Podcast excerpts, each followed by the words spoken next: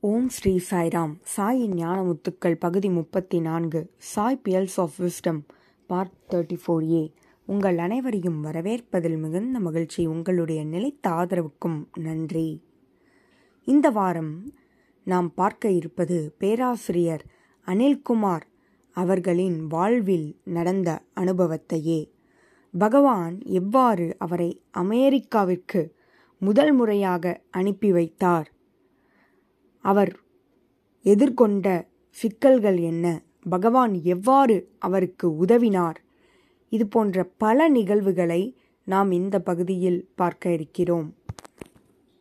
ஆயிரத்தி தொள்ளாயிரத்தி எழுபத்தி ஐந்தாம் ஆண்டு இரவு பத்து மணி அளவில் பேராசிரியர் அனில்குமார் அவர்கள் தன்னுடைய வீட்டிற்கு வந்தார்.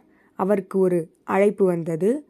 குண்டூரின் ரோட்டரி அமைப்பு இதுபோல சில நபர்களுக்கு நேர்காணல் வைத்து அமெரிக்காவுக்கு அனுப்ப முடிவு செய்துள்ளதாக தெரிவித்தனர். மேலும் அந்த நேர்காணலில் பேராசிரியர் அவர்களையும் கலந்து கொள்ள சொல்லி செய்தி அனுப்பியிருந்தனர். அந்த ஏற்பாட்டாளரிடம் பேராசிரியர் அனில்குமார் அவர்கள் நீண்ட நேர இடைவேளைக்கு பிறகு இப்போதுதான் வீட்டிற்கு வந்துள்ளேன். அந்த நேர்காணலில் கலந்து கொள்ள வேண்டியது அவசியமா? நான் சிறிது நேரம் கூட இளைப்பாறவில்லை என்று கூறினார். அவர் எங்கு பணியாற்றினார் என்றால் குண்டூரின் கிறிஸ்துவ கல்லூரியில் பணியாற்றினார். அவ்வாறு பணியாற்றும் போது கோடைக்காலத்தில் ரவி பயிற்சி மையம் என்னும் மையத்தில் மாணவர்களுக்கு நுழைவுத் தேர்வில் தேர்ச்சி பெறுவதற்காக பயிற்சியும் வழங்கினார். உயிரியல் பேராசிரியராக இருந்ததால் மாணவர்களுக்கு இப்பயிற்சியை வழங்கினார். இப்பயிற்சி மையத்தில் கூறியதாலேயே வற்புறுத்தியதாலேயே நேர்காணல் நடைபெறும் பெங்களூரில் உள்ள ஸ்ரீனிவாசராவ் அரங்கத்திற்கு சென்றதாக பேராசிரியர் அவர்கள் கூறினார். மேலும் அவர் நேர்காணலுக்காக எந்த ஒரு முயற்சியும் எடுக்கவில்லை. ஆதலால் தேர்வு ஆவதில் அவருக்கு சந்தேகங்கள் இருந்தன. பேராசிரியர் அவர்கள் தான் தேர்வாக மாட்டேன் என்று சாதாரணமாக அமர்ந்திருந்தார். மேலும் அவருடைய தருணத்திற்காக காத்து கொண்டிருந்தார் என்னே ஆச்சரியம் அவர் அனைத்து கேள்விகளுக்கும் பதிலளித்து விட்டார். டாக்டர் நாகேஸ்வர ராவ் என்ன கூறினார் என்றால் உன்னை பற்றி அறியாதவர் உண்டா? நாங்கள் குண்டூரின் ரோட்டரி சங்கத்தின் சார்பாக உன்னை அமெரிக்கா பயணத்திற்கு அனுப்ப முடிவு செய்துவிட்டோம் என்று கூறினார். உடனே பேராசிரியர் அவர்கள் பணிவாக இந்த பயணத்திற்காக நான் விண்ணப்பிக்கவில்லை ஐயா. மேலும் அமெரிக்காவை பார்க்க வேண்டுமென்ற ஆசையும் எனக்கில்லை என்று கூறினார்.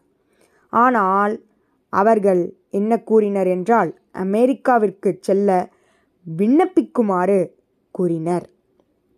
இதனுடைய இறுதி நேர்காணல் ஹோட்டல் ரிட்ஸ் ஐதராபாத்தில் நடைபெறுவதாக கூறினர்.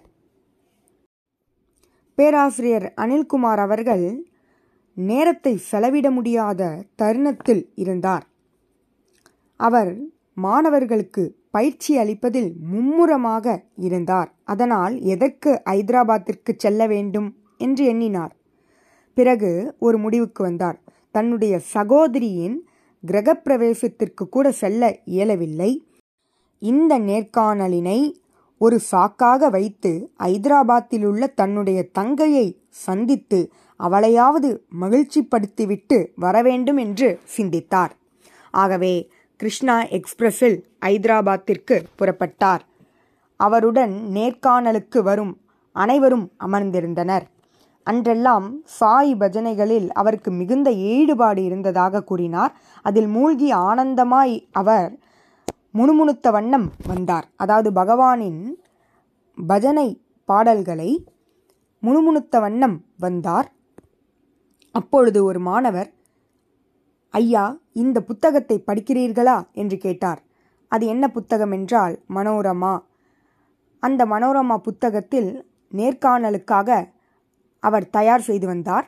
இவர் பஜனை பாடல்களை முணுமுணுக்கவே அதை நிறுத்த அந்த நபர் இந்த புத்தகத்தை கொடுத்தார். உடனே பேராசிரியர் அவர்கள் நான் உங்களை தொந்தரவு செய்ய மாட்டேன். நான் மிகவும் மெதுவாக பஜனை பாடல்களை எனக்குள்ளே பாடிக்கொள்கிறேன் என்று கூறினார்.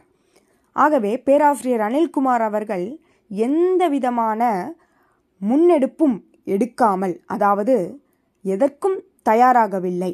நேர்காணலுக்காக அவர் எந்த புத்தகத்தையும் படிக்கவில்லை. அவர் செல்வதற்கான காரணம் ஐதராபாத்தில் உள்ள தன்னுடைய தங்கையின் கிரகப்பிரவேசத்திற்கு செல்ல முடியாததால் இப்பொழுது சென்று அவர்களை மகிழ்ச்சிப்படுத்த வேண்டும் என்பதற்காகவே ஐதராபாத்திற்கு பயணம் செய்தார். எப்படியோ ஐதராபாத்தினை அடைந்து விட்டார். மேலும் மாலை நேரத்தில் ஓட்டல் ரிட்ஃபில் நடைபெறும் நேர்காணலுக்கும் சென்று விட்டார். அவர் தன்னுடைய திருமணத்திற்கு உடுத்திய சூட்டினை அணிந்து கொண்டார். அந்த இடத்திற்கு சென்ற பிறகு சக வேட்பாளர்கள் உரையாடி கொண்டிருந்ததை கேட்டு அவருக்கு வியக்கத் தொடங்கியதாம். இந்தியாவில் எமர்ஜென்சி சட்டம் கொண்டு வந்த நேரம் அது. அதனால் எமர்ஜென்சி சட்டம் பற்றி சில கேள்விகள் கேட்டதாக உரையாடி கொண்டிருந்தனர்.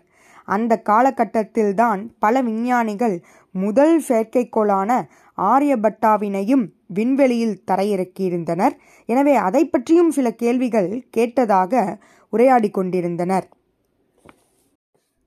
மேலும் நடப்பு செய்திகளை பற்றி சில கேள்விகளும் தாவூத் இப்ராஹிம் பற்றியும் கருப்பு பணம் பற்றியும் மேலும் இந்தியா மற்றும் ரஷ்யா ஆகிய இரு நாடுகளின் ஒப்பந்தம் பற்றியும் சில கேள்விகள் கேட்டதாக உரையாடி கொண்டிருந்தனர். இது போன்ற கேள்விகள் கேட்கப்பட்டதாக அவர்கள் கூறியபோது பேராசிரியர் அனில்குமார் அவர்களுக்கு என்ன செய்வதென்றே தெரியவில்லையாம். இது போன்ற கேள்விகளுக்கு நிச்சயம் அவரிடம் பதிலில்லை என்பது மட்டும் தெரிகிறது. அன்றைக்கு அவருடைய விதியை நினைத்து அவர் மிகவும் கலக்கமடைந்தார். தன்னை நேர்காணலுக்கு அழைப்பதற்கு முன்பாக அவர் பகவானிடம் சுவாமி என்னை விசாகப்பட்டினத்திற்கு அனுப்ப வேண்டாம். அதாவது அடுத்த கட்டமாக விசாகப்பட்டினத்திற்கு அனுப்ப வேண்டாம். வித்தியாசமான கேள்விகளை கேட்காமல் இருந்தால் அதுவே போதும் சுவாமி. எனக்கு தெரிந்த கேள்விகளாக கேட்டால் அதுவே போதும்.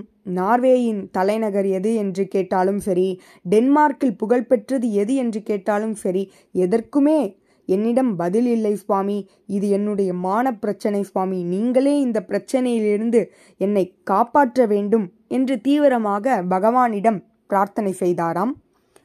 மேலும் அவர் உயிரியலின் பேராசிரியராக இருந்ததால் அதை அறிந்து கொண்டு அவர்கள் பெரிய மிருகத்தின் பெயர் என்ன? கால் உள்ள மிருகம் எது? கால் இல்லாத மிருகம் எது? வால் உள்ளது எது? வால் இல்லாதது எது? இது போன்ற கேள்விகளை கேட்டாலும் தன்னுடைய மரியாதைக்கு அது இழுக்காகிவிடும் என்று பயந்தார்.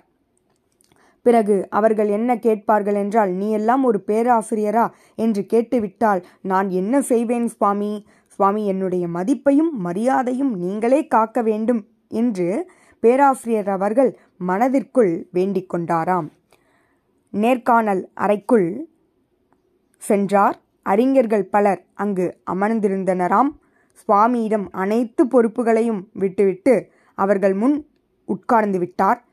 இந்த இடத்தில் முக்கியமான ஒன்றினை நாம் நினைவில் கொள்ள வேண்டும். கடந்த மூன்று வருடங்களாகத்தான் சா இலக்கியத்தினை பேராசிரியர் அவர்கள் மிகவும் தீவிரமாக படித்து வந்தாராம். ஆச்சரியத்திற்குரிய விஷயம் என்னவென்றால் கேட்கப்பட்ட அனைத்து கேள்விகளும் சாயி இலக்கியத்திலிருந்தே கேட்கப்பட்டதாம். மற்றவர்களோடு ஒப்பிடும்போது அவருக்கு கேட்கப்பட்ட கேள்விகள் முற்றிலும் வினோதமானதாக இருந்ததாக பேராசிரியர் அவர்கள் கூறுகிறார். குறிப்பாக பேராசிரியர் அவர்கள் பல இடங்களில் உரை நிகழ்த்தியதாகவும் அந்த உரைகளிலிருந்தே கேள்விகள் கேட்கப்பட்டதாக கூறினார். இதுவே பகவானின் லீலையாகும். அவர்கள் கேட்ட கேள்விகளை பார்க்கலாம். இந்தியாவில் உள்ள ஆண் கடவுள்களும் பெண் கடவுள்களும் மிகவும் அதிகம். அக்கடவுளின் எண்ணிக்கை இந்திய மக்கள் தொகை அளவுக்கு இருக்குமா என்று அவர்கள் கேட்டனர். அப்போது பேராசிரியர் அவர்களுக்கு சுவாமியின் வார்த்தைகள் நினைவுக்கு வந்ததாக கூறினார். அவர் கூறிய பதில் என்னவெனில் கடவுள்கள் பலர் இருக்கலாம் ஆனால் தெய்வீகம் ஒன்றே. உருவமும் நாமமும் வெவ்வேறாக இருக்கலாம் ஆனால் இறைவன் ஒன்றே. பல்புகளில் உள்ள மின்னளவு வேறுபட்டிருக்கலாம். ஆனால் மின்சாரம் ஒன்றே என்று பதிலளித்ததாக பேராசிரியர் அவர்கள் கூறினார். அங்கிருந்த முதியவர் ஒருவர் நீங்கள் தெய்வீகம் ஒன்று என கூறினீர்கள். ஆனால் சிலர் ஏன் ராமா எனவும் கிருஷ்ணா எனவும் உச்சரிக்கிறார்கள்? என்று கேட்டார். உடனே அவருக்கு சுவாமியின் வார்த்தைகள் ஞாபகத்திற்கு வந்தது. அவர் என்ன பதில் கூறினார் என்றால் மருந்து கடைக்காரருக்கும் உணவகத்தின் உரிமையாளருக்கும் ஒரே நேரத்தில் தலைவலி ஏற்படுகிறது. இந்த மருந்து கடைக்காரர் உணவகத்திற்கு சென்று மருந்து அருந்துவார். உணவக உரிமையாளரோ மருந்து கடைக்கு வந்து மாத்திரை வாங்கிச் செல்வார். ஒருவர் காப்பியின் மீது நம்பிக்கை கொண்டார் மற்றொருவர் மாத்திரையின் மீது நம்பிக்கை கொண்டார். ஆதலால் ஒருவரின் நம்பிக்கைக்கு ஏற்பவே நாமமும் வடிவமும் அமைகிறது. இவ்வாறே நம் வாழ்க்கையில் நாமமும் வடிவமும் பங்கு வகிக்கின்றன என்று பேராசிரியர் அவர்கள் பதில் கூறியதாக கூறினார். உடனே வயதில் முதிர்ந்த அந்த அறிஞர் அவரின் பதிலை ஆமோதித்ததாக கூறினார். இவ்வுலகத்தில் பாபாவின் உதாரணங்களை பிடிக்காதவர் எவரேனும் உண்டா? அடுத்த கேள்வி என்னவென்று பார்ப்போம். அடுத்ததாக பேராசிரியர் அனில்குமார் அவர்களிடம் என்ன கேள்வி கேட்கப்பட்டதென்றால் ராமர் ஆஜானுபாகுவாக இருப்பார் ஆனால் கணபதியோ உயரம் குறைவாகி இருப்பார். மாதா பார்வதி அழகு நிறைந்த அணிகலன்களை அணிந்திருப்பார். சிவபெருமானோ ஆடைகளை அணியாமல் புலித்தோலினை அணிந்திருப்பார். ஏன் இத்தனை வேறுபாடுகள்? இதற்கு என்ன கூறப் போகிறீர்கள்? என்று கேட்டார். உடனே திரு அனில்குமார் அவர்களுக்கு சில நாட்களுக்கு முன்பு பகவான் இதை பற்றி சொற்பொழிவில் கூறியிருந்தது நினைவுக்கு வந்ததாம். ஐயா நாம் ஒரு தையல்காரரிடம் துணிகளை கொடுத்து தைக்க கொடுக்கிறோம். அவர் என்ன செய்வார்? அவரவர் அளவிற்கு ஏற்ப துணிகளை வெட்டி தைப்பார். உடல் பருமனாக இருப்பவருக்கு தைத்த துணியினை உடல் மெலியதாக இருப்பவர் அணிய முடியாது. அதுபோலவே மெலிந்தவருக்கு தைத்த துணியினை பருமனானவர் அணிய இயலாது. எனவே இன்னொருவரின் துணிகளை நிச்சயம் அணிய இயலாது. அதுபோலவே ஒருவருடைய நாமமும் வடிவமும் பக்தியும் அர்ப்பணிப்பும் அவரவர் நம்பிக்கைக்கு ஏற்ப வேறுபடும் என்று பதில் கூறியதாக பேராசிரியர் அவர்கள் கூறினார். இன்னொருவர் பேராசிரியர் அனில்குமார் அவர்களிடம் அவதாரங்களின் மீது உங்களுக்கு நம்பிக்கை உண்டா என கேட்டார். அதற்கு அவரும் ஆம் என்று பதில் கூறினாராம். பிறகு தற்போதைய அவதாரம் யார்? என்று கேள்வி எழுப்பினர். உடனே இவருடைய பதில் பகவான் ஸ்ரீ சத்ய சாய்பாபா என்று பேராசிரியர் அவர்கள் பதில் கூறினார். அடுத்ததாக பேராசிரியர் அவர்களிடம் கேட்ட கேள்வி ஏன் அவதாரங்கள் இந்தியாவில் பிறந்துள்ளன? இதுவே அவர்கள் கேட்ட கேள்வியாகும். உடனே பகவான் கூறிய வார்த்தைகள் அவருக்கு நினைவுக்கு வந்ததாம். அவர் கூறிய பதில் என்னவெனில் பாரத நாட்டின் மீது கடவுளுக்கு அன்பு அதிகம். பிற நாடுகள் தனது நாட்டின் வளர்ச்சிக்காக இறைவனிடம் பிரார்த்தனை செய்தால் இந்தியர்கள் ஆத்மாவினை உணர முற்படுவார்கள். அதற்காக பிரார்த்தனை செய்வார்கள். பிற நாடுகள் செல்வ செழிப்புகளில் கவனம் செலுத்துவார்கள். இந்தியர்களோ தர்மத்தினை கடைபிடித்து மோட்சத்தை அடைய ஆர்வம் காட்டுவார்கள். மேலும் இந்தியாவே வேதங்களின் பிறப்பிடமாகும். இந்திய நாடே உலக நாடுகள் அனைத்திற்கும் மனிதநேயமே தெய்வீகம் என்பதனை நினைவூட்டுவது. இந்த பதிலை பேராசிரியர் அவர்கள் கூறினார். இந்த பதிலினை ஏற்றுக்கொண்டு அவர்கள் இன்னொரு கேள்வியினை கேட்டதாக பேராசிரியர் அவர்கள் கூறினார். அது என்ன கேள்வி என்றால் எங்கு பார்த்தாலும் கையூட்டினை பற்றி கேள்விப்படுகிறோம். ஆனால் இங்கு நீ தெய்வீகத்தை பற்றியும் ஆன்மீகத்தை பற்றியும் பேசிக்கொண்டிருக்கிறாய். ஏன் இப்படி ஒரு நிலை இங்கு நிலவுகிறது? அதாவது தெய்வீகத்தை பற்றி பேசினால் எவ்வாறு கையூட்டு வாங்குவார்கள். இதுபோல அவர்களுடைய கேள்வியானது அமைந்தது. அதற்கு பேராசிரியர் அவர்கள் என்ன பதில் கூறினார் என்றால் மருத்துவர் நோயாளிகளோடு இருந்து அவர்களை நோயிலிருந்து வெளிக்கொண்டு வர முயற்சி செய்வர். அதுபோல மனிதர்களை மாற்றி அமைக்க அவதாரம் நமக்கு பல மனித மேம்பாட்டு குணங்களை போதித்து மேலும் நம் வாழ்க்கையின் இலக்கினை அடைய அவர் உதவுகிறார். தெய்வீகம் மனிதர்களை மனமாற்றம் அடையச் செய்யவே அவதாரமாக இறங்கி வந்திருக்கிறது என்று பேராசிரியர் அவர்கள் பதில் கூறினாராம். எல்லா கேள்விகளுக்கும் பதில் கூறிவிட்டதாக அவர் பெருமூச்சு விட்டு கொண்டிருக்கும் பொழுது இன்னொரு கேள்வியினை அவர்கள் கேட்டனராம். உடனே அவருடைய இதய துடிப்பே நின்று விட்டதாம். என்ன கேள்வி அது? இஸ்ரேலின் பிரதம மந்திரி யார்? என்ற கேள்வியினை கேட்டுவிட்டனர். உடனே அவர் ஓ சுவாமி என்ன பதிலினை கூறுவது இப்போது இவ்விளையாட்டினை நீங்கள்தான் செய்கிறீர்கள்? எனக்கு நன்றாக தெரியும். நீங்கள்தான் வேண்டுமென்றே இக்கடினமான கேள்வியை கேட்க வைத்திருக்கிறீர்கள் என்று அவருக்குள்ளேயே பேசிக்கொண்டாராம் அவர்களிடம் பேராசிரியர் அவர்கள் கூறிய பதில் என்னவெனில் இதுவரை ஒரு ஆண் பிரதம மந்திரியாக இருந்தார். இப்போது ஒரு பெண் பிரதம மந்திரியாக இருக்கிறார். அவருடைய பெயர் தெரியவில்லை என்று கூறினாராம்.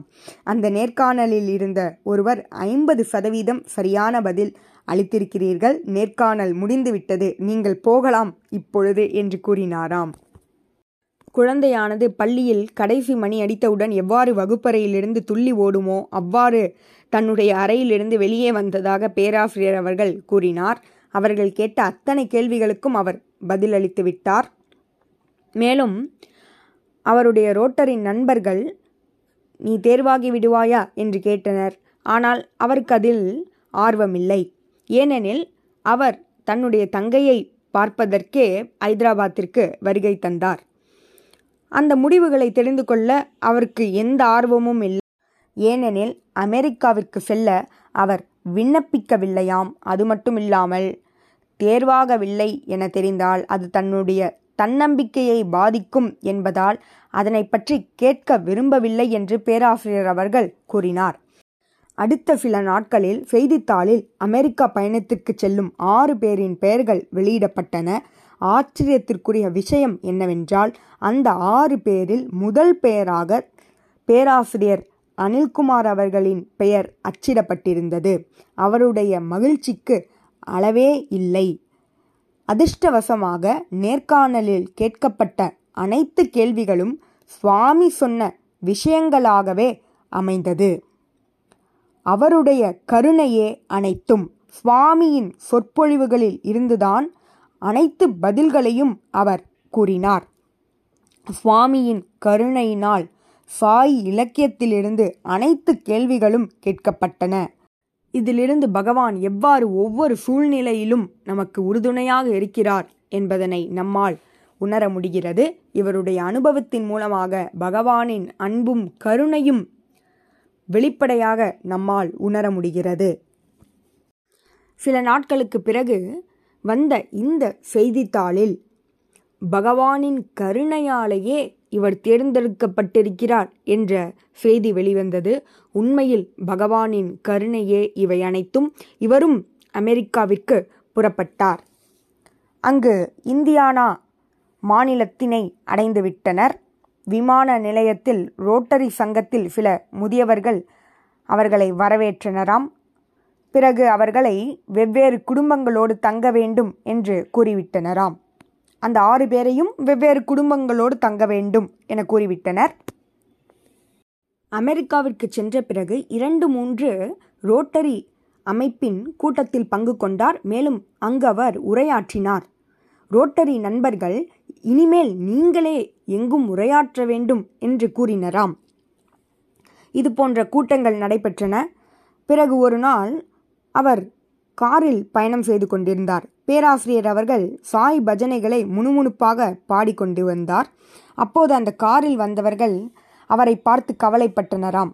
அதாவது சரியான உணவினை அவர் எடுத்துக்கொள்ளாததால் ஏதோ அழுத்தத்திற்கு உள்ளாகி ஏதோ பாடல்களை உளறிக் கொண்டிருப்பதாக நினைத்தனராம். அவர்களை குறை சொல்ல இயலாது. ஏனெனில் அவர்கள் பஜனைகளையெல்லாம் கேட்டிருக்க வாய்ப்பில்லை என்று பேராசிரியர் அவர்கள் நினைத்து கொண்டாராம். உடனே அவர் கூறியது ஐயா எனக்கு ஒன்றும் ஆகவில்லை. இந்தியாவில் தெய்வமாக வழிபடப்படும் சத்ய சாய்பாபாவின் பஜனைகளைத்தான் பாடிக்கொண்டிருக்கிறேன் என்று அவர்களிடம் கூறினாராம். மேலும் தான் பாடிக்கொண்டிருக்கும் பஜனைகளுக்கான அர்த்தத்தினை ஆங்கிலத்தில் தன்னால் சொல்ல முடியும் என்றும் கூறினாராம். உடனே அவர்களுக்கு ஆர்வம் மிகுந்தது. இதே பாடல்களை எங்களுடைய வீட்டில் பாடி காட்ட முடியுமா? அதற்கான அர்த்தத்தை கூற முடியுமா? என்று அவர்கள் கேட்டனராம். உடனே அவரும் ஒப்புக்கொண்டாராம். இவ்வாறு பகவானை பற்றி பேசுவதற்கு பேராசிரியர் அவர்களுக்கு அமெரிக்காவில் வாய்ப்பு கிடைத்தது. அதுவே மிகப்பெரிய ஆச்சரியமாகும். காரிடன் என்ற இடத்தில் சுவாமியை பற்றி பேராசிரியர் அவர்கள் உரை நிகழ்த்தினாராம். அந்த செய்தியானது வட்டார செய்தித்தாளில் வெளிவந்தது. சுவாமியின் புகைப்படத்தோடு வெளிவந்தது. மேலும் அவர்கள் சுவாரஸ்யமான ஒரு செய்தியினை வெளியிட்டிருந்தனர். அது என்னவெனில் பேராசிரியர் அனில்குமார் இவர் இந்திய நாட்டிலிருந்து இந்தியானா மாநிலத்திற்கு வந்துள்ளார். ரோட்டரி சங்கம் இவரை அமெரிக்காவிற்கு அழைத்து வந்த நிலையில் தனது குரு சத்ய சாய்பாபாவே இது அனைத்திற்கும் காரணம். ஆகவே அவருடைய அவருடைய புகழினை அனைவருக்கும் வெளிப்படுத்தும் வண்ணம் பல இடங்களில் இவர் உரையாற்றி இருப்பதாக அதில் வெளியிட்டிருந்தனர். மேலும் இவர் வெள்ளை நிற குர்தா மற்றும் பைஜாமாவினையும் அணிந்து கொண்டு நேர்வாகினை வகுத்து கொண்டு இவர் பேசும் விதம் கேள்விகளுக்கு பதிலளிக்கும் விதம் சுவாரஸ்யமாக இருப்பதாக அந்த செய்தித்தாளில் வெளியிட்டிருந்தனர். இத்தகைய நிகழ்வுகள் அனைத்தையும் பேராசிரியர் அவர்கள் நம்மோடு பகிர்ந்து கொள்கிறார். இதில் நாம் கவனிக்க வேண்டிய ஒன்று ஆயிரத்தி தொள்ளாயிரத்தி எழுபத்தி ஐந்தாம் ஆண்டே இந்த அமெரிக்க பயணமானது நிகழ்ந்தது. சுவாமியிடம் அறிமுகமானது ஆயிரத்தி தொள்ளாயிரத்தி எழுபத்தி இரண்டாம் ஆண்டு. ஆனால் பேச்சுவார்த்தை கிடையாது. பஜனைகளை அவர் பாடுவார். மேலும் பல இடங்களுக்கு சென்று உரை நிகழ்த்துவார். ஆனால் பகவான் இவரை ஏழு வருடம் காக்க வைத்திருந்தார் என்பதுதான் உண்மை.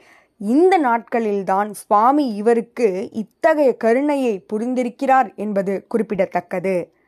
சுவாமியின் சொற்பொழிவுகள் எவ்வாறு இவருக்கு உதவியது? சுவாமி எவ்வாறு பிரார்த்தனை செய்தபோது உடனடியாக அவருக்கு அந்த பதிலளிக்கும் ஆற்றலை கொடுக்கிறார்? எவ்வாறு அமெரிக்காவிற்கு சென்று அங்கும் பகவானை பற்றி உரையாற்றுவதற்கு வாய்ப்புகளை ஏற்படுத்தி தருகிறார் என்பது போன்ற பல நிகழ்வுகளை நம்மால் பார்க்க முடிகிறது. இதிலிருந்து பகவான் எவ்வாறு இவருக்கு உறுதுணையாக இருந்திருக்கிறார் என்பதனையும் அறிய முடிகிறது. உண்மையான பிரார்த்தனைக்கு பகவான் செவி சாய்ப்பார் என்பதில் எந்தவிதமான சந்தேகமும் இல்லை. இதுபோல பல நிகழ்வுகளோடு உங்களை அடுத்த வாரம் சந்திக்கிறேன். ஜெய் சாய்ராம்.